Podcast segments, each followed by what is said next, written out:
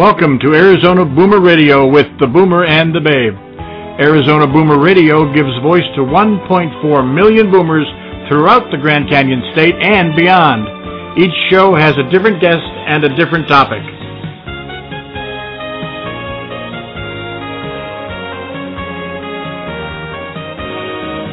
We hope you enjoy the relaxed conversational style of the show. Nothing fancy, just boomers sitting around the table talking about stuff. Now here are the hosts of the show, Pete Peters and Deborah Brown.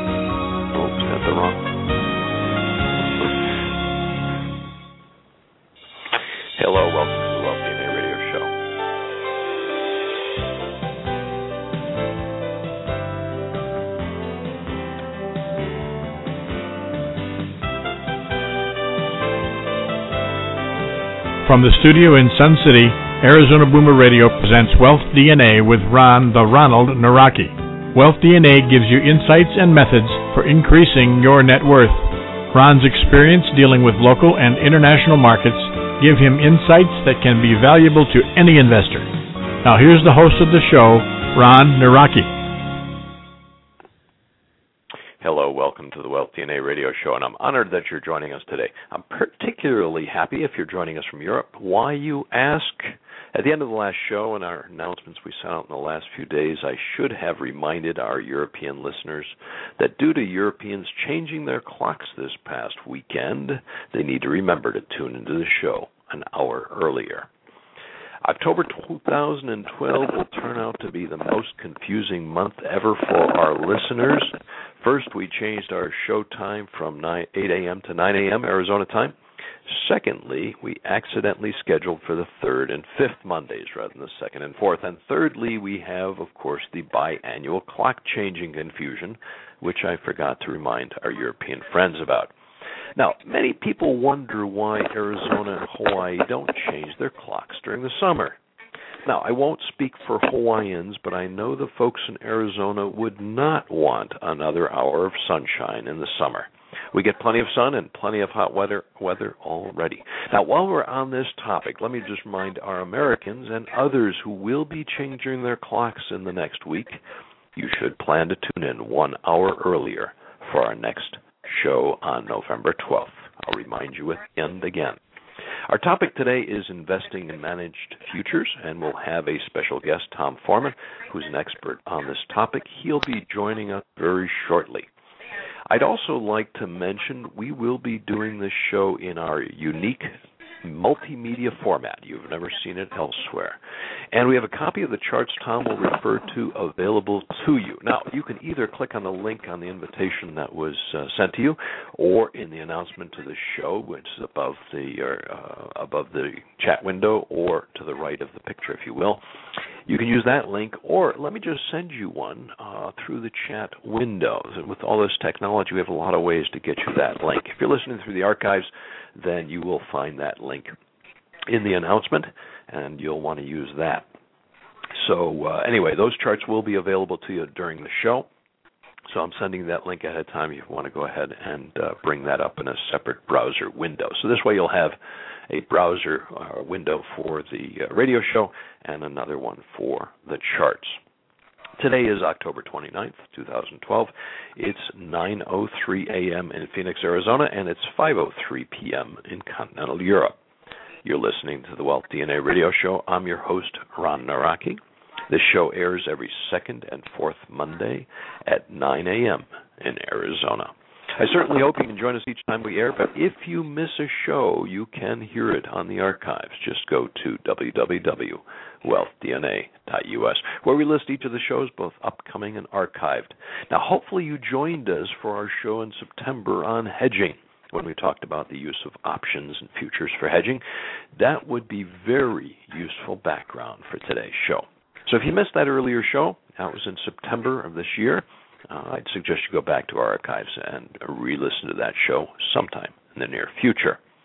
Now, the U.S. equity markets, after a down week, you might be wondering how they're doing today. Well, if you didn't already know, they are closed due to the uh, Hurricane Sandy coming along the coast and uh, knocking power out and a number of other evil things uh, near New York City, and they decided it would just be too dangerous for too many of the people that uh, work in the market to keep it in uh, in sync. So they decided to close. Now Asia was down a little bit this. Uh, past trading session. Europe is down, still not closed, but uh, down a little bit. And the uh, Brazil market has been down pretty dramatically. Now it's down about three quarters of a percent, but it was much more. Now, the, part of the reason I mention this, because our focus on this show isn't about uh, what's happening today, it's talking about the fundamentals. But one of the reasons is I'd like to plant a question in your minds for this show you should be thinking about as we talk about managed futures, how do they perform as the stock market is going down or the stock market is going up? Keep that question in mind. How do managed futures perform depending on the stock market? And I think that's a good lead in to our topic today investing in managed futures. Let's bring on our special guest, Tom Foreman with Westpan Associates. Let's give him a warm radio welcome. Welcome, Tom. Good morning. Morning, Tom, and uh, we do thank you for taking time to meet with us today and uh, sharing your knowledge about managed futures. Now, I've gotten to know you over the last five years, but many of our listeners don't know you. So please start by sharing a little bit about yourself. And given you have an accent a little different than the average Arizonan, that doesn't sound like you're from Australia either. Why don't you start where you grew up and how you got involved in managed futures? Okay, I grew up in western Panhandle of Oklahoma with a agriculture background, and I actually started hedging cattle and grain in the early 70s with futures. Uh, you soon see there's opportunities for speculating, and uh, so I traded. I traded myself for 20 years. Managed futures were actually in their infancy in the early 80s. I soon realized this is the way of the future, and in 1990 when my son and I started our brokerage business, we looked for a clearing firm that shared our vision. We're both we were both charter IBs, that's introducing brokers with Vision Financial Markets in New York. They've grown to the industry as to, into an industry leader of managed futures. Interesting. Okay, so Vision Financial Markets was the company you started out with. Now, by the way, Tom, we're getting a little bit of background noise. I don't know if you've got something running on your your, your computer there, or, or television in your in the background of your office, or or whatever else. But we're getting quite a bit of background noise that's kind of uh, making your voice sound a little bit uh, fainter. So I don't Actually, know if you, I'm you might be too, able to. but I don't have anything here. Nothing going on there. Okay, so we're we're picking up some some. Um, some noise. So I don't know exactly why. Maybe it's just through the uh, through the telephone or outdoor noise or whatever the heck it is. But nonetheless, let's let's hopefully. Uh, so IB use that term. That's introducing. What did you say it was introducing broker? Yes, correct. Introducing broker. Okay, well, we'll come back to that term in a little while. Now, the key question that you need to answer for our listeners what are managed futures? Now, does it require a fortune teller or reading tea leaves if we're trying to manage our future? No, the thing to remember, most people confuse it with investing in, in commodities like the assuming commodity was. Oh, you know where I'm, I'm picking up the noise from? Uh, Tom, do you have possibly the radio show um, on your internet as well? In which case, you have to turn that on mute. That could be causing it because I'm picking up a, a, a definite feedback behind. Yeah. Oh no, it sounds like a, a news station going on. Okay, I don't know. Maybe it's maybe it's in the uh, in the studio as well, but it's sounding like uh, a news station at the same time. But okay, back to the key question: uh, what is what are managed futures?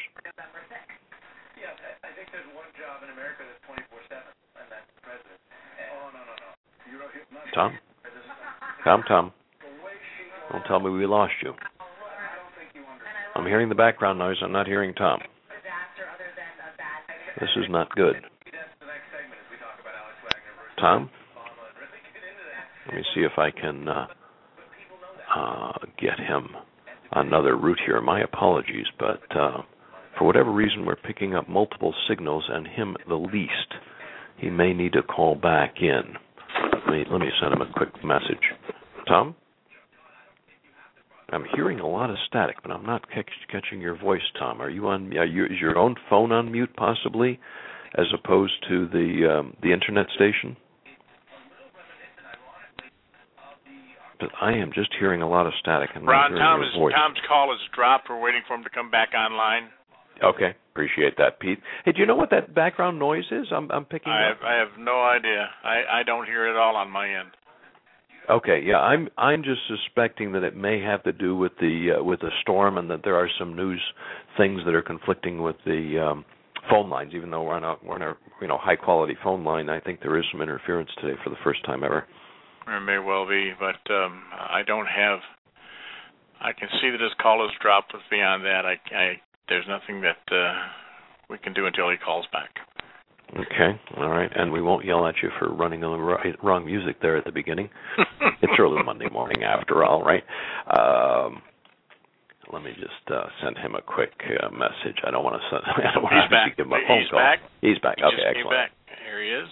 No idea what happened. My my phone just dropped it. Okay, you're you're back. You're back on, Tom. Okay. All right, All right. appreciate it, Tom. So anyway, the question we had for you is, uh, what are managed futures?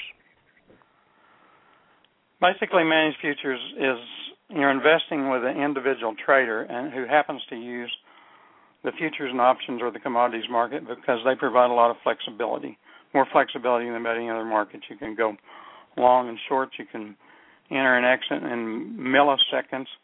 There's exchanges all over the world, so there's 24-hour trading, so they can monitor positions. It just provides a lot of opportunities, which allows them to devise a strategy which um, can protect your assets, as opposed to saying I'm, want to buy. I think grain's going up or gold's going up. You're investing Mhm. in the trader that's an expert in those markets.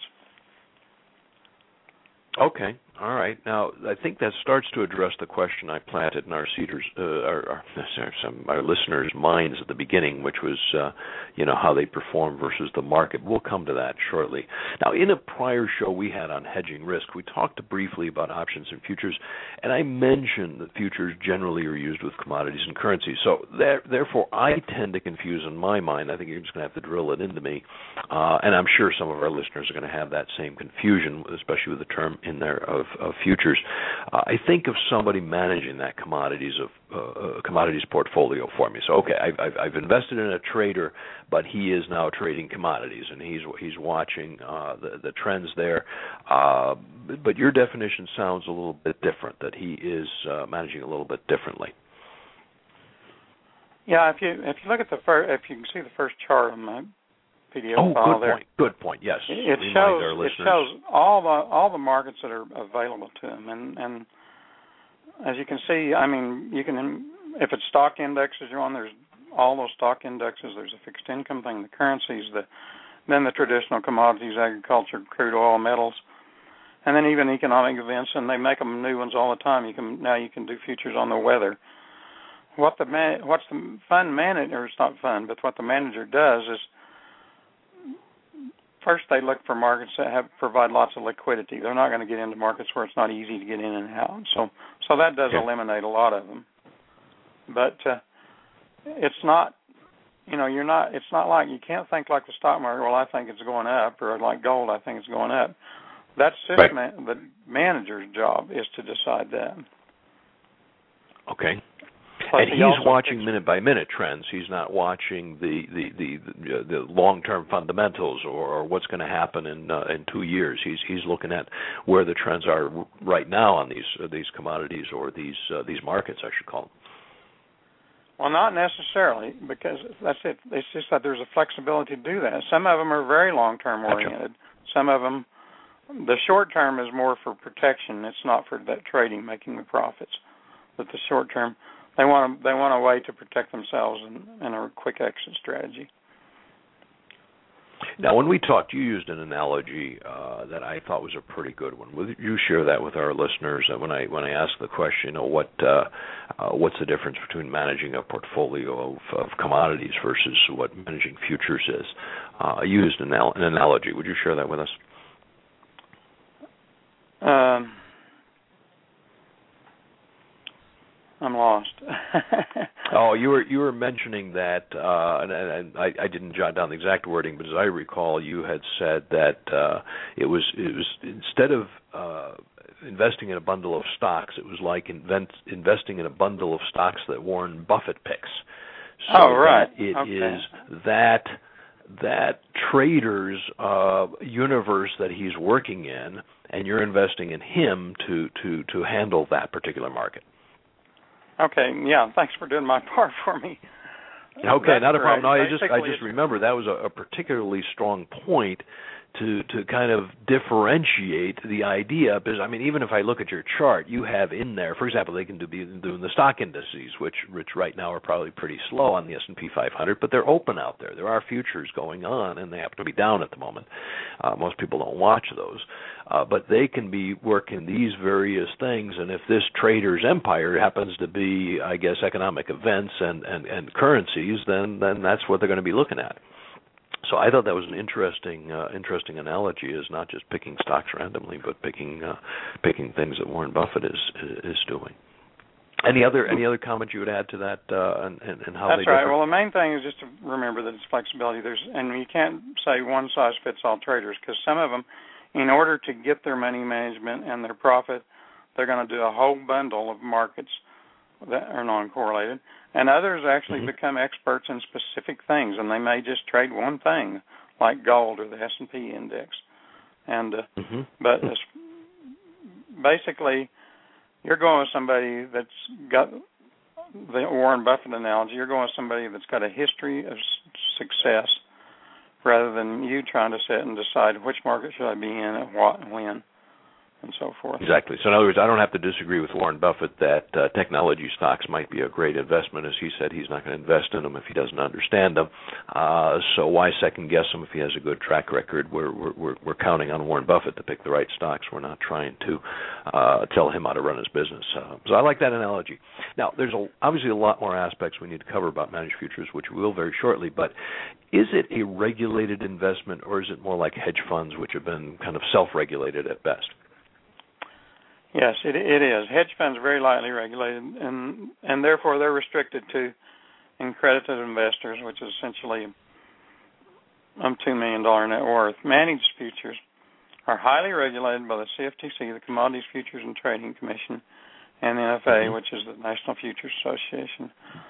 But because they're tightly regulated with very tight rules and auditing, they're available to the average investor. Okay, so where hedge funds would be restricted to accredited, as you said, the average investor can invest in managed futures because of this regulation. That's that's one of the reasons I wanted to make sure we got that question across. Because I mean, clearly, if it's it's strictly accredited, it's going to limit some of the listeners on uh, being able to invest because of meet- meeting that definition. But okay, let me use an analogy. I always find it easier if we use an analogy that that listeners or, or most people are familiar with. Uh, let me use the analogy of investment funds, or, or as we call them in the U.S mutual funds. Since we talk about them frequently on the show, and as I said, listeners would be more familiar with them. Now, the people managing those investment funds are simply called fund managers. Okay, and and, and what's the analogy? Huh? What are the people called that are managing this futures portfolio? They're called Commodity Trading Advisors, or the short acronym is CTAs. It's kind of a misnomer that dates back from when the days that commodities were mostly just grains and meats. That was all that was Mhm. was traded on the futures options exchange. But the CTAs have very tight rules regulating all the information must be included on their disclosure document. That includes a history of all their trades for the past five years. So, Hmm. as you recall, we're not investing in markets, but in the individual person. So the data that this disclosure document and that history gives us is invaluable for analyzing and choosing which ones to invest with.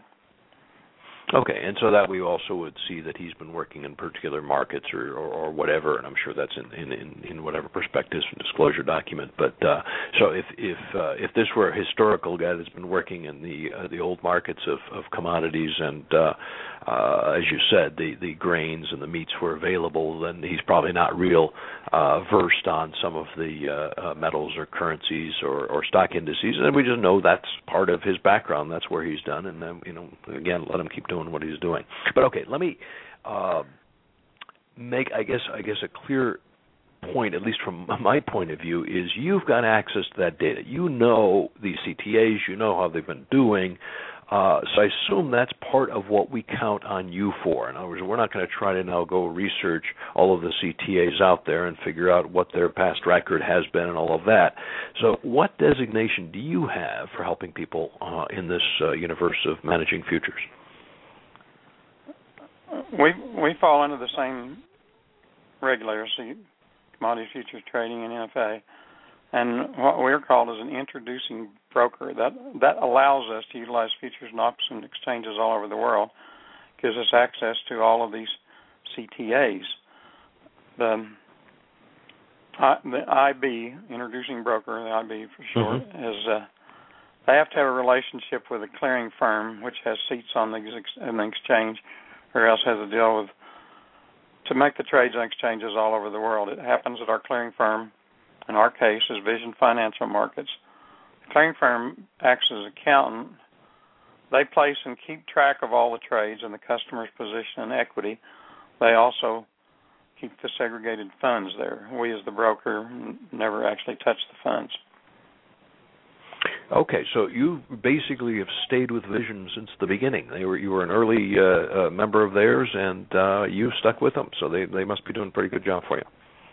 They've done phenomenal growth, and the reason I have is because we um, manage futures with the direction we were going is according as opposed to the old broker assisted trading and uh, that was what I want to do and that's been their vision and today they are if not the one of the very, the leaders in the managed futures world and been happy to be there with them no pun intended by saying that was their vision, since that's the company name. Now, let me remind our listeners you're tuned to the Wealth DNA radio show. I'm your host, Ron Nawrocki, and I look forward to you joining us every second, fourth Monday. If you've missed some of the prior shows, like the one on hedging in September, or if you want to re listen to them, we maintain an archive of shows on uh, www.wealthdna.us. And uh, if you didn't get a reminder, then uh, send me an email ron at wealthdna.us or at the uh, top of the, the screen above uh, the picture and above the radio player there is a picture of the Boomer and the Babe, and you can click the follow button. You'll get uh, announcements on all of the great shows on the Boomer and the Babe network. Now, reminder: during the radio show, we do welcome you. Yeah, you you are listeners to ask questions.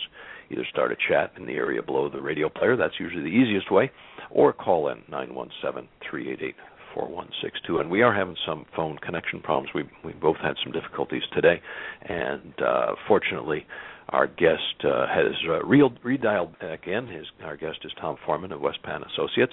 We're discussing investing in managed futures. And by the way, Tom, your phone line is now clear. So evidently there was a problem on that particular phone line going in because okay. when uh, when you when you left, I kept hearing that static, but then as you got back in, all of that is gone. So were, we were actually picking up some news uh, broadcast uh, through the same uh, channel. Okay, Tom, I have a lot of questions to better understand managed futures, as, as I mentioned. Uh, and, and, before I jump into more of them, uh, tell us, tell our listeners why they might be interested in investing in managed futures. I mean, you know, the kinds of things people think about is, well, okay, what's in it for me? What are the returns? What's the volatility? What could it do for my overall portfolio? Um, and, and, and, again, keep in mind, most of our listeners would probably have the more traditional combination of uh, stocks, fixed income, and, and, real estate in their portfolio. So, uh, why add uh, managed futures? Um, the thing to keep in mind is, this is not a fund; it's an individual account in your name, and what you're doing is you're giving the CTA the power of attorney to trade in your account. It's okay. not a pool. Different CTAs fall all over the map with methods, equity protection strategies. So as you can imagine, it's impossible to make any definitive statement just looking at overall average. Mm-hmm. However, taken as a whole, average returns in the last 30 years have roughly doubled the S&P 500 index. And while doing that, drawdowns, in other words, the loss from an equity high in your account before making a new equity high, is how you define a drawdown. It's been approximately half that of the stock index. I do have to say here, by regulations, that because I talk about returns, Mm-hmm. Put the Sure. disclaimer in: there is a substantial risk of loss in commodity futures options. Past performance is not indicative of future results. But if they can look at the chart that's there now, you can see the 30-year 30-year graph that it actually Okay, and that would be chart on page two, page two of the browser window. And depending on how your browser works, usually at the bottom it has a, a little pop-up screen that shows what page you're on. But uh, number two, okay. So if if we said, and I I think this pretty much concerns might actually be a little bit higher. If we said the stocks typically go up by about nine percent uh, per year. Um, long on the long term, it looks like you know that would imply 18%. It does look like even more than it's been more than double uh, for the recent past. But um, okay, all right, that that that really does, I think, make the point. And uh, you know, what, before we jump ahead, uh, I think what's going to be important here, Tom, somebody's going to look at that chart and say, okay, I need to understand this stuff a little bit more. I could have ended up with with much better returns and much less volatility. Uh, why don't we uh, share your uh, website and email address so that uh, listeners can reach you? Okay, I I think on the next the next page I've I've got a picture of my business card, but it's www.westpan.com, Okay. and uh, it's a little bit of a hard name to remember. When we started our firm in 1989, we were located in the western panhandle of Oklahoma. That's Mhm. that's where the name West Penn comes from. Okay. My email address is just tom at westpan.com. We moved our firm here in Arizona in 2003, but we have clients all across the country and internationally. Okay, so and some of so the ones internationally might not know where the west, western panhandle of Oklahoma even is. That's true. But since they're investing in there's commodity in the U.S. that may not know. That's right, and and but more importantly, what what what we're saying, I, I think it's finally getting drilled in, is you're helping us find the the right uh, CTAs. I'm going to use your buzzword, the uh, commodity trading uh, advisors, and uh, they then manage that portfolio uh, based on you know their performance and their skills. So, quite frankly, where the Western Panhandle of Oklahoma is, we really don't care. Correct. Is that a fair point?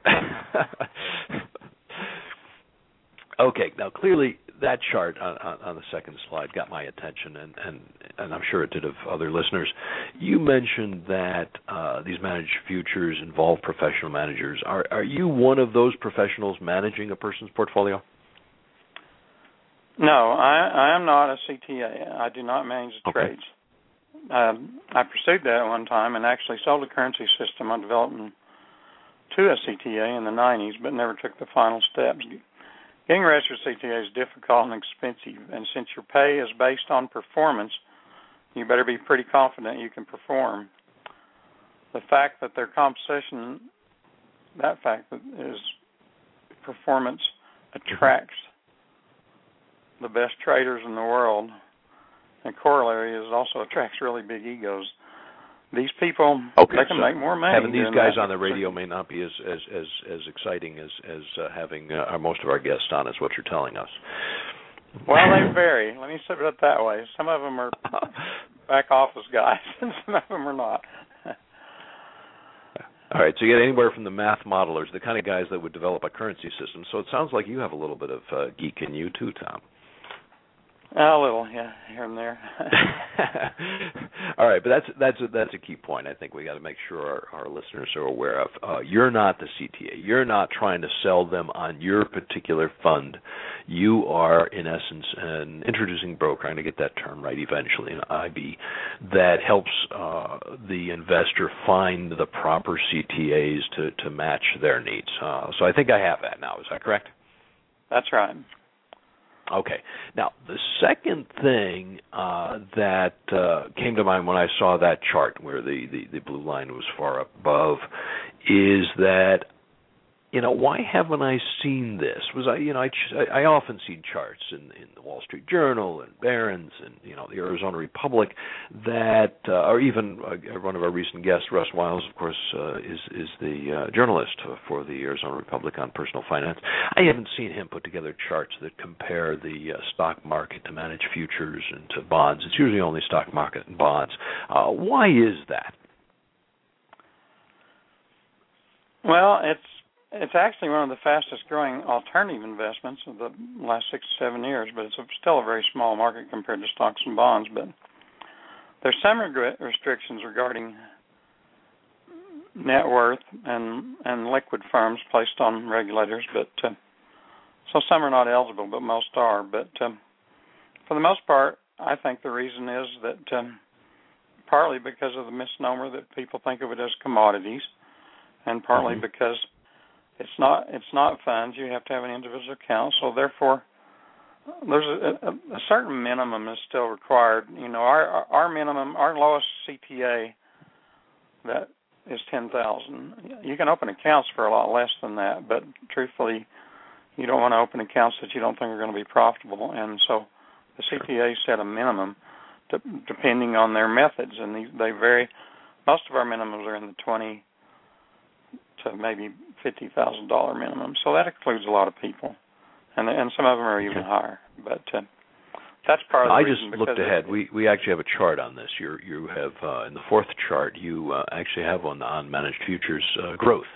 So why don't I just mention that to our listeners to get go ahead and jump ahead to to chart number four, uh, where you're showing that growth. And I got to admit, since uh, it looks like they were uh, pretty much zero back in uh, the uh, 19 well you mentioned in the they got started in the 1990s so that's that's pretty consistent so at late 80s there were none no market uh, and now we're up to uh, was that 320 billion dollars. So okay, so it's it's still under a trillion, so it would be in the rounding error for the government, but uh, that is a pretty impressive growth rate in that uh, in that 30 year period.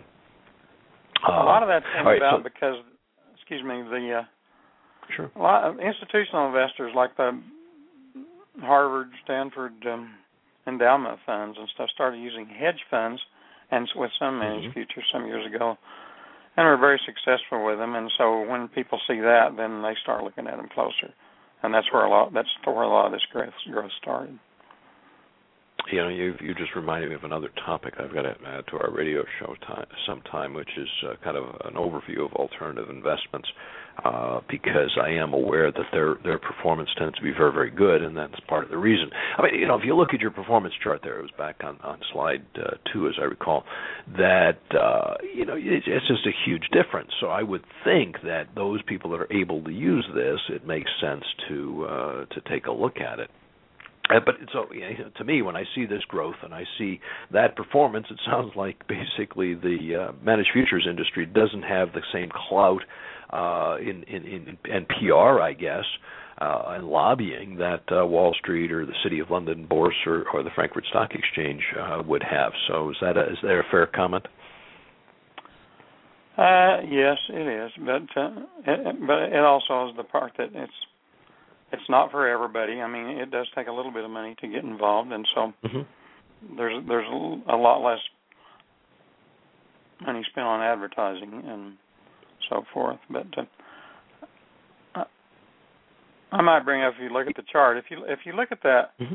where the stock market has the big downs, the big big bear markets that, um, mm-hmm. and the managed futures have continued to go up. That's basically where we're beating it. If you if you compare the during the up periods during the bull markets, we're we're just equaling the stock market. It's just that we're able to miss the down part. So in the end, long run, you end up with twice as much money. Okay, you actually have a more detailed slide on that, as as I recall. You actually, uh, besides the one on chart, the chart number two, so on chart five, I get my numbers right here. Uh, you actually show that. Your your chart is titled uh, "Return uh, During Critical Events," January through through uh, uh, so why don't you take us through that slide a little bit? But this does accent it a little bit more. Obviously, you're highlighting the places where something's going on either the stock market or the bond. Okay, Black Monday. There was a there was a pretty dramatic one we've talked about on this show. Uh, so why don't you walk us through the slide a little bit? Well, that's basically it. It's, it's just showing those periods whenever there was a big event that affected the stock market. When the the Gulf War, the long-term capital management in 1998 was, took a big hiccup and then of course the big one was the the whole start of the the let's see the dot com crash the last got here back in 2000 yeah. And then That's yeah uh, the biggest one actually is interesting good contrast here. the one we're still dealing with but that's uh, so if you have basically the bottom line is if you've got some managed futures in your portfolio, you can cushion a lot of this. I'm not saying you go with it completely, but uh, you can definitely cushion some of it. Now, the other thing this chart kind of brings out is it, it, appears for the early years, let me call it that because it was still in its infancy, uh, the returns were, were better than the stock market. But it looks like there's been more and more divergence over time, and I, I guess part of it because of the two major drops in the stock market. But uh, it, it almost seems like these uh, CTAs are getting even better at what they're doing with uh, I don't know maybe it's more money in their portfolio too. It's probably a lot easier to to manage things when you've got more flexibility. Absolutely, it is, and the um, the thing is the, the the real reason it's done is because most CTAs are pursuing what's called a absolute return strategy, and the definition of that is they aim to produce returns in both up and down markets, independent traditional benchmarks and they're able to do that because they have a variety of tools at their at their disposal with the, with these commodity markets. They got you know options, other deriv- uh, derivatives, ability to short the market, instant liquidity.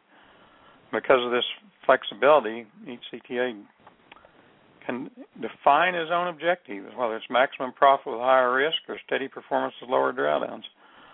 Most of mm-hmm. them have gone for the absolute returns or the lower drawdowns recently. As you say, back in the early period, it wasn't that way. We had CTAs when we first started in the 90s that had gone three or four years with 300% returns, but you know it was phenomenal. But then what they were doing was they got a big a big bull market in the grain markets, and they were leveraged up. They made money hand over fist, but when it ended, they lost a hand over fist. Mm-hmm. Okay. right. So, so it works for a while if if you take that kind of uh, approach, much like the stock market. Right. Well, it works with anything. You know, it's just you, you can't. You gotta you gotta change. You either got to be nimble and change your strategy, or else your strategy's got to be looking for not quite so high returns, but uh, but protection, and that's what they're looking for in the absolute returns. They're always looking to not go backwards and when you say they've gotten better, that's exactly right. They have gotten better. But, um, hmm. Okay, and you know what's what's interesting. It's kind of hard to to try to do this without you know then narrowing in on the the section. But if you looked at 2009 through 2011, for example, the stock market has actually, if you you could probably say it's it's beat the performance of of managed futures. But to some extent, this is what we talked about in our show on hedging. That's not unusual for a hedged portfolio in in you know in a boom period to underperform some sort of you know benchmark. I'm not kind of benchmarking against the S&P unfairly but uh, at the same time, that's it's avoiding those downturns that you uh, talked about. So I, I think you know people forget about. This. Well, okay, the S and P out, outperformed, you know, these particular managed futures. That oh, the managed futures aren't as good, but they're not looking at the longer term and what happens when the stock market turns around. That doesn't change managed futures. So actually, is and, and probably the most interesting period is 2007 through 2009, where you've got the uh, managed futures heading up like crazy and the uh, stock market tanking. So I guess in uh, in hindsight, being 2020, that's where we all should have been. Yeah, but there is a there is something that guys got to keep in mind. These CTAs are all individuals; they have individual methods. So right. not every one of them did this during the during the crash. You know, there there, there was a, a significant amount of them that actually got caught in that and lost money too. It's just that the overall picture sure. did better, and so that's where okay. we come in. We're trying to balance it and find the people that will be able to do that, and the ones that are not just mirroring the stock market. So we're looking for that non-correlation. All right, key question: How much money should uh, an investor, and, and, and, let me say myself, have in managed futures? Should it be, you know, one percent? Should it be fifty percent? Uh, what what could you tell me to, you know, kind of some guidance on that?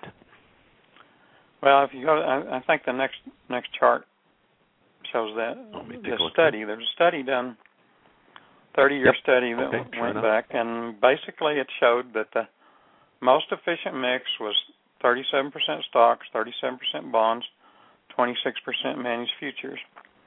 If you look at that, the highest return was actually if you'd gone with managed futures, 58%, but that had a little more volatility okay. in your portfolio. A recent update to that study has come out since we've done so well that um, it's it's saying the best mix is now as high as 40%. But uh, I'm I'm comfortable generally recommending people anywhere from 20 to 30 percent. That's what we generally recommend. Right. Just okay. That looks like the sweet spot on this curve. If, if uh, you know, looking at it, I actually, I until we met uh, and talked about this a little bit in preparation for the show, I had never seen this chart before. And again, this is the kind of stuff that's frustrating to me because it's available data out there. Obviously, Barclays has has uh, you know pulled this together. It's not somebody uh, doing it to sell a particular uh, uh, CTA and uh, nobody's ever seen this chart before. That you know, it's always been the stock and bond mix that we talk about. You know, it should be uh, 70 30 or 60 40 or whatever else. That's that's good for reducing risk. We've talked about that on the show a number of times. But you know, this is uh, this is like really dramatic uh, change well, on aside to the amount to that, of deviation. I'm, I'm sure. Yeah, excuse me. I, I'm sure you discussed that when you were talking about it. But the the correlations between things, all correlations they change all the time. And so what used to be international mm-hmm. stocks used to be a good non-correlated, but they're they're almost totally correlated now. And so what and that's true of a lot of things. So so what you've got to keep looking for is things the things that are still have no correlation. And the, since these are individual CTAs, some of them have more correlation than others. We have the software where we run each one, and it's not just against the stock market, but basically we want to run it against your your investments to find it okay. and so and to not get too much correlation. That's hmm. part of how we okay. Them. All right, that sounds like a little bit of fun. So, uh, all right, this this uh, chart, and just to remind our listeners, we're on uh, chart number six, uh, talking about that uh, that correlation and the the uh, kind of decrease in the deviation, decrease in risk. Therefore, we've talked about that on this show. But let me remind our listeners that just tuned in. You're listening to the Wealth DNA Radio Show. I'm your host, Ron Nawrocki. You can listen to the earlier portion on the archive, or if you missed prior shows, you can find them on the archives. WealthDNA.us. Today, our guest is Tom Foreman of WestPan Associates. We're discussing investing in managed futures, and we just covered some amazing data. Um, you know, quite frankly, startling on the performance and risk reduction by adding managed futures to a portfolio. So I'd encourage you, if you haven't pulled up the link in the chat window, there is a link, and I'm going to go back to my chat window, make sure somebody's not asking a question there. Okay, no, we're okay. But uh, in the chat window, I have sent you the link to the charts was also in the invitation. So uh, take a look at that, and you'll be able to follow along on the slides as we go through the remainder of the presentation. Okay, Tom, in the old days, and you started to touch on this, but I think this is. Uh, well, still fairly important. Let me make sure we we we cover this. Uh, when when you know when I say the old days, you and I were both in school, and and uh, you know we were young and good looking, and uh, using an investment fund, or as we call them in the U.S., mutual funds, kind of was a way to take the complication out of investing for the average investor. We picked a good investment fund or two, or maybe three, and then the fund managers decided what to buy, sell, or hold. Now, when I recently looked at the number of stocks traded out there, and then I compared to the number of investment funds traded, I'm just looking at U.S. data, so it's even worse on the on the uh, global uh, scale, there are now more investment funds than there are individual stocks. So it's harder to pick investment funds than individual stocks. So the complication idea just went to hell because I can't find an investment fund in a universe of of 10,000 uh like uh you know I used to in, in a universe of maybe 100 or 500. So today uh, you know, it would almost look like if I'm going to use a investment fund, I should have an advisor to tell me which investment funds to use. Is that a good analogy to your role? Yes, it is. What I describe what I am as a managed futures specialist. There's there's actually 1,800 okay. registered CTAs out there to pick from, mm-hmm. and we we weed through them and and and actually make deals with with some to reduce expenses to the client. But uh, what we're looking for is diversity among our CTAs for one thing. It's, you don't want to just pick, have people that have no correlation to the stock market or the bonds. If you're as you're adding a CTA, because the best portfolios you don't say you don't pick one CTA and say I'm putting 26% of my assets with them. You don't. You, you, it's far better to mix it between two or three that have different methods, trade different markets, and have no mm-hmm. correlation to each other. And so we spend a lot of time picking picking the best of those and and it's easy with the databases to find the best. We're we're generally using utilizing the top one or two percent of traders that have with their histories. That's what we call it double diversification, both away from your investments and from other CTAs. Okay, fair, fair, uh, fair term for that, and, and I guess I would think uh, the, the, the kind of term that comes to mind is kind of the group think. So if I buy all my investment funds from uh, an actively management uh, mutual fund or investment fund company like uh, T. Rowe Price or or uh, uh, any of the others, then I tend to get the funds within their families can also have that group think. So they're, they they to be correlated because they all are going to the same meetings and talking about the same stocks, and then they all say, hey, you know, that's not a bad stock. When I go ahead and add it to my fund, so it turns out you have five funds and they're all investing pretty much the same way. So uh, what you're saying is you're trying to pick these CTAs so so they're different from each other. They don't they don't think the same way. They don't act the same way. Their performances are, are different and and non-correlated. So I like that. I like that uh, double diversification term. Now, and, and we started to talk about this as well, but one of those attractions of those investment funds, using my analogy, uh, is they required a very small investment. Somebody could put in, you know, fifty or hundred dollars uh, uh, a week or month, uh, and therefore get the benefits of dollar cost averaging. What are the minimum investments for managed futures, and can you gradually add money the way you would with uh, with uh, investment funds? Okay, this may be the Achilles heel of managed futures, and probably why they're off the radar to much of the media. Well, mm-hmm. opening commodity account, trading accounts, not very restrictive and can be done with as little as five thousand dollars and a twenty-five thousand dollar net worth. But most CTAs know that smaller accounts carry more risk. They can't diversify as much. They just can't. They don't have the funds available to utilize the tools that they need to get get the risk out of it. So that's why their minimums. The ten thousand dollar one that has been very successful is rare, and we haven't had him for that many years, and we've had other small ones that didn't last. Because, but twenty five, twenty to to fifty thousand is generally the amount a person would need, but uh, to get a, a group of uncorrelated CTAs, you probably need at least that. Mm-hmm. Okay, because as you said, you're going to have to invest in, in, in several of them to really fairly you know, get that diversification.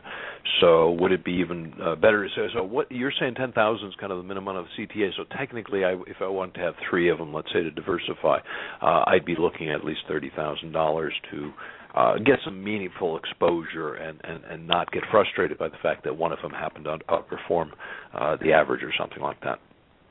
Well, I'm sorry to say it might even be more because although we have a 10,000, mm-hmm. most of the rest of them jump up to 20, so you'd need Okay. Thirty or fifty or something. I, I will say, as far as gradually adding money, it works for some CTAs mm-hmm. and not for others. There's okay. There's always a minimum level that where they'll say when I'll add another trade. Like if they're having four positions in gold, they're going to be a certain amount of money before they'll add five. So you have to mm-hmm. keep track of that because you could just be putting money there and it just lays there until they get to that level. That's something that's kind of an individual basis. But generally, putting mm-hmm. a few hundred okay. dollars don't matter. It needs to be in several thousand dollar increments to be worthwhile. To be worthwhile, so that they can actually do something with it. Understand? Right. Uh, so I think this is probably one of the key points as to why they're not discussed in kind of the broad-based management money articles. But then again, when you look at people's IRAs, you look at people's uh, portfolios. I mean, it's very rare that uh, true investors would have less than that money invested. It's just that they might think of, well, I already have uh, 400,000 invested in stocks. I don't have anything available to invest in in, uh, in, in futures. They're they're thinking of additional as opposed to. Uh, uh, you know, as opposed to their total portfolio and, and taking out 20 to 30 percent, as you right. said. Right. Right. And it's a matter so, of I was going to say hedge funds are somewhat similar. There's a lot of news about hedge funds because of you know various scandals and stuff. Uh, but uh, therefore, the uh, the minimum is fairly similar on hedge funds and on uh, on uh, managed futures. It's a, it's a lot higher for for hedge funds. Most hedge funds are at least five hundred thousand to several million minimum. So so you know it's significantly lower for managed futures. But, okay, and that's one of the topics I want to. I want to try to find a hedge fund manager. Uh, I have I know one over in Europe, but I don't know one here uh, domestically. But I might get him on to uh, uh, to talk about hedge funds. We just touched on it, that hedging, but it's uh, it's another uh, universe that at least like our listeners to be aware of. Whether or not they take advantage of them is a different story, but at least they need to understand what it is that uh, people complain about in the media. But okay, with trading individual stocks or ETFs as as I do, uh, you know, basically I can do that. Uh, log into my brokerage site or, or into if I'm doing an investment fund into that uh, investment fund company's site. Can I log on to a CTA's uh, website and add a redeemer of funds, or how is that done? Is that done through you? Uh, tell us a little bit about how that process looks uh, after we've opened an account. Yeah, actually, actually, you can log in. It's Vision has an InVision site for customer accounts, which of course there's a link to from my web page. But uh, they're the ones that keep that up. That's where you can see every day. It's it's got got all your positions, got your net liquidity, got how much margin is being used, and basically all the information. You can even go, go back and see your 1099s and your past performance in that account.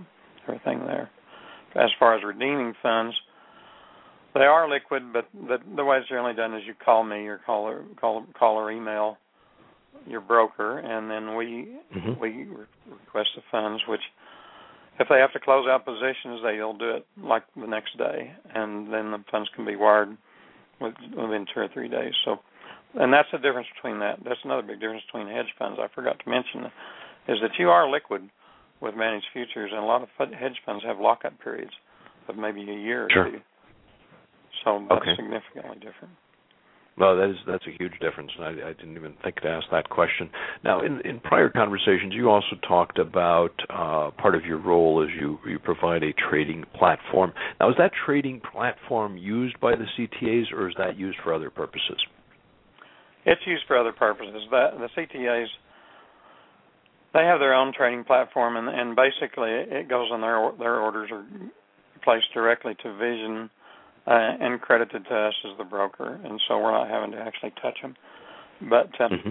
this is a holdover from the days. Our disc, this discount offering all these platforms are for the people that are wanting to trade on their own. They're the the the, the wannabe CTAs that want to want to get themselves into to the good enough position where they can be one of them, and uh, gotcha it's uh we offer discount trading there. It goes back from the days of, of full service brokerage. But uh, if you, if you're interested in looking at that, most of these different platforms, and there's several, have got free trials and lots of information about them. You can look at it. It's a cheap way to get in and learn about the markets. But I gotta say, I don't miss, recommend it to unless you're a sophisticated trader because you often hear these figures, which I think is overstated. But you, they say ninety percent of people dabbling in commodity markets lose money.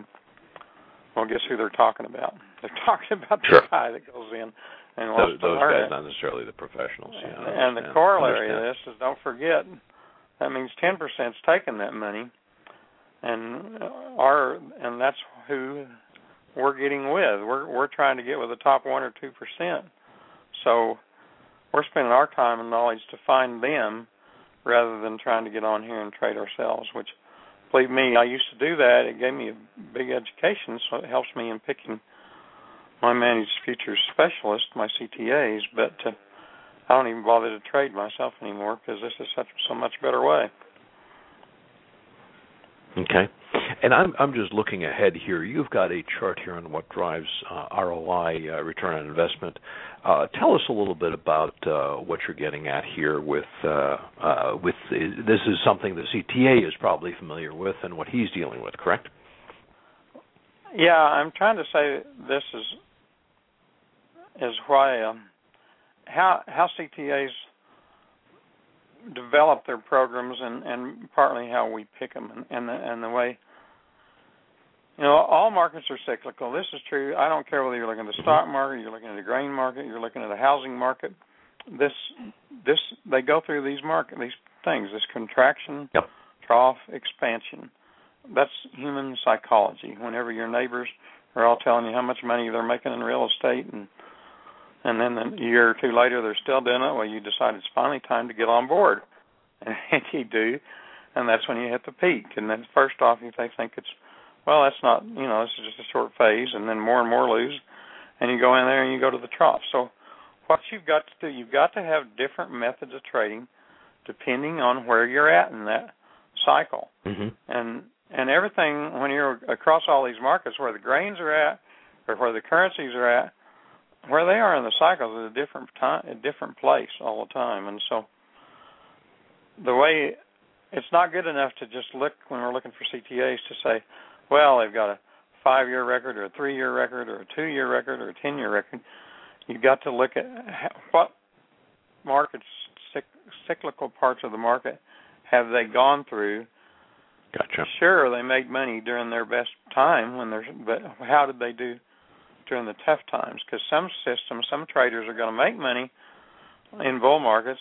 Some of them are actually going to make their most money during flat markets, and then they're at right. risk of losing during the big market. So Mm-hmm. I'm just showing that to say this is why we can trade in all the markets, and you find the CTAs doing because every market is susceptible to this, and it's because it's human nature. It's there. It's, we're not going to change it. Okay, and I, I know you do an awful lot of reading, and I'd rather rely on you to have researched all of those CTAs and and um, you know their performance and all. So if I were a new client of yours, I wanted to give this a try, but uh, but I said, look, uh, Tom, I don't want to you know I don't want to put too much in all at once. Let's say I'll put in fifty or sixty thousand dollars until I get a better feel for how the process works, the fees, the performance, potential losses, uh, etc. What fund alternatives might you suggest uh, that I consider? Uh, I put together the next chart. I just did a quick thing, like a, among three CTA or three programs.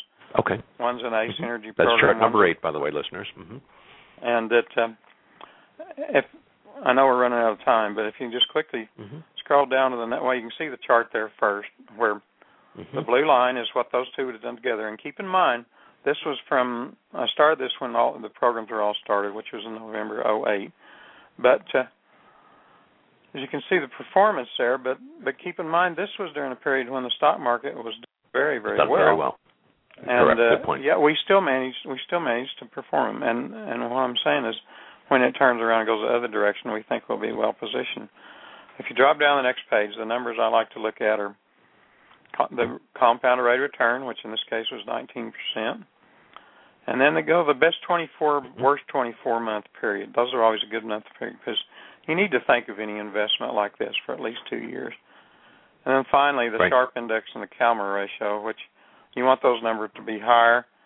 And then if you'll go over to the worst drawdown, in this case was 12%, and then the recovery. How long did it take to get that 12% drawdown? Which, if you look up above at the month it happened, was significant. But um, but on the other hand, that was of August of 11. See, they made that 12%. But look at that. That, that let them come back within three months. and we're making new equity highs. So Mm-hmm. this it's just we can put together with a, with various CTAs and and get a good mix where you can we feel like get good performance. I got to put the disclaimer in: past performance not it's not necessarily indicative of future results because I talked about returns. Okay, excellent. No, this is this is very helpful. As a matter of fact, let me put that 12% in perspective. Uh, during that time period, we usually expect one to two 10% drops in the stock market. So if 12% is the worst, uh, and 10% would be typical in the stock market, I would say that is uh, pretty darn good. Um, and again, we, we may see a, a much bigger drop in the stock market. We're saying that that's the worst, and yet for the most part, it has outperformed. So that that does look uh, pretty convincing. Pretty convincing indeed. Now, I saw a term in here somewhere. Let me just, yeah, no, the, these definitions I would take a look at later on, but I didn't see it defined. For some reason, I saw a VAMI, and I thought that was on the first chart or on the second chart. Oh, yeah, it's on the uh, on that chart before chart number eight. Uh, VAMI of of thousand dollar invested. Can you give a, a brief definition of what uh, that uh, VAMI is? It's value added monthly index. How it's calculated is you take last month plus the current rate of return. So if you had a thousand dollars this month and you make a okay, and uh, ten percent return, you'd have eleven hundred next month. And go. So what it what it does is it, it creates a compounding number.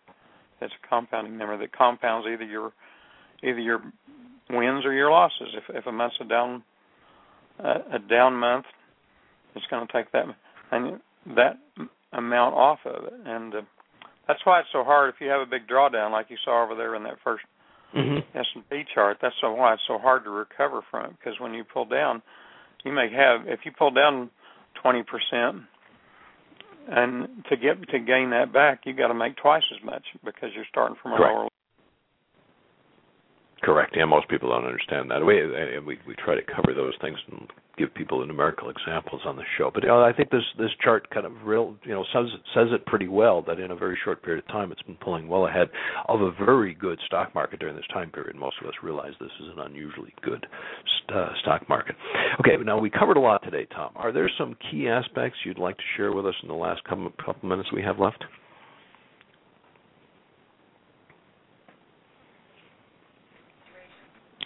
Tom seems to have dropped again. Uh, oh, Ron. oh, there we go. Okay.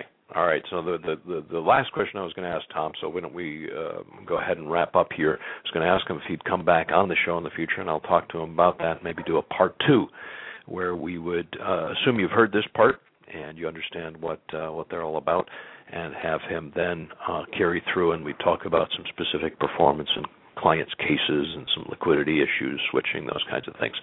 Uh, but um, well, well, I wish we were here uh, at the moment. But uh, well, let's thank Tom for for uh, educating us, uh, inspiring us with some really impressive numbers and uh, statistics on the um, uh, reduction in, in standard deviation. As all of you know, that means risk. Uh, and, and, and I'm sure most listeners have never heard of these things before. Okay, let me summarize. Uh, in less than an hour, we've covered a pretty good overview of managed futures. We lost a little bit of time because of the uh, the phone connections, uh, but that compared to being in the middle of a storm sure beats. Um, uh, you know, I'll stick with the connection problem. And you hopefully see another reason to listen to the Wealth DNA radio show. You get to hear about investment strategies used by wealthy people to stay wealthy. It turns out these are actually available to most of us. Now, the first key point I hope you got from this show is managed futures are somewhat like self directed IRAs, direct investment in real estate, private mortgage loans. They're all part of the 2% club, as I call them. We'll never hear banks or Wall Street firms proposing them, and each of us uh, have a great opportunity to use them to diversify our portfolio. Now, there's a second key point that uh, a number of alternative investments have high returns and and uh, by themselves are fairly risky. And uh, Tom appropriately included his uh, disclosure several times. When they're combined with traditional portfolio of stocks and bonds, real estate and portfolio mortgage loans, they actually decrease the variability. And a great chart on that, uh, making that point. So remember, variability is risk, and the chart sure helped me visualize that it decreases. Tom's back on the Third line. key point. Okay. Well, Tom, I wanted to, above all, thank you. And I, the, the the question when you just dropped off was whether you had any other key aspect you wanted to share with us uh, before uh, before we did end the show.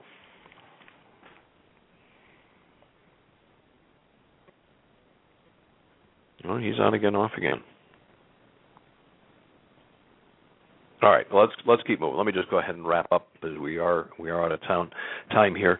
Um, that uh, oh, third key point I wanted to mention is the more complicated investments like managed futures require us to rely on experts. I don't know about you, but uh, I feel Tom Nor- Foreman knows what he's talking about. He's got lots of years of experience, and he convinced me to add managed futures to my portfolio. So, looking at these numbers, looking at his experience with this, uh, I feel comfortable, and I'm going to go ahead and, as soon as I get my transition between brokerage firms, uh, I'm going to go ahead and get started on managed futures.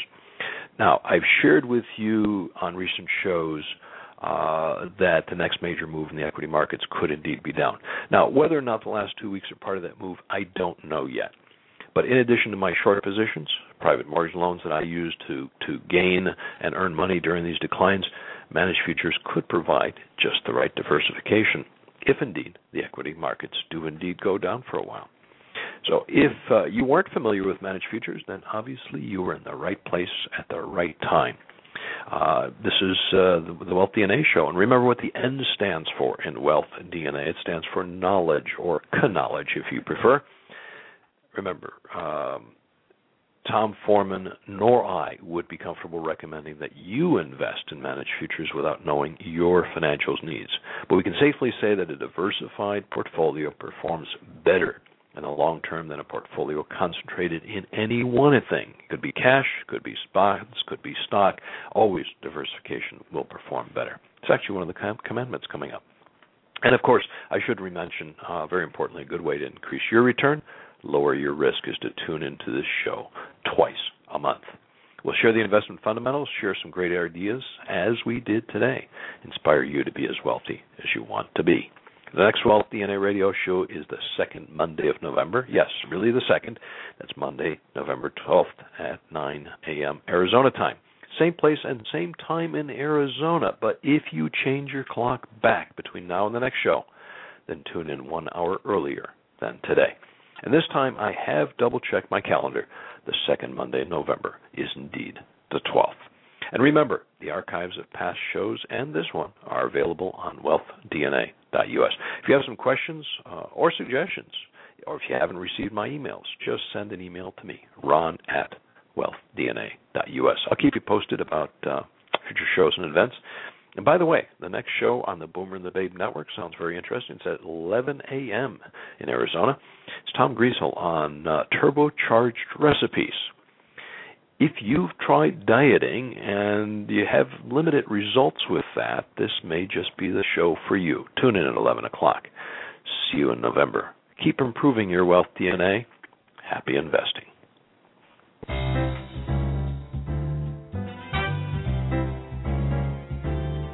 You've been listening to Wealth DNA with Ron Nawrocki on Arizona Boomer Radio. Arizona Boomer Radio is produced by the Boomer and the Babe Incorporated and can be heard Monday through Friday. You can sign up for their online magazine at boomerandthebabe.com.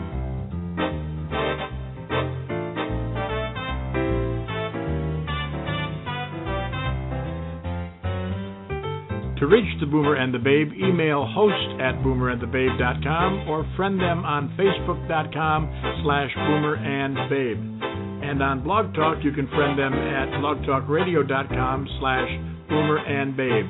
Follow their tweets at twitter.com slash Boomer and Babe. Be sure to make the second half of your life the best half of your life. And remember, at 50, you're just getting started.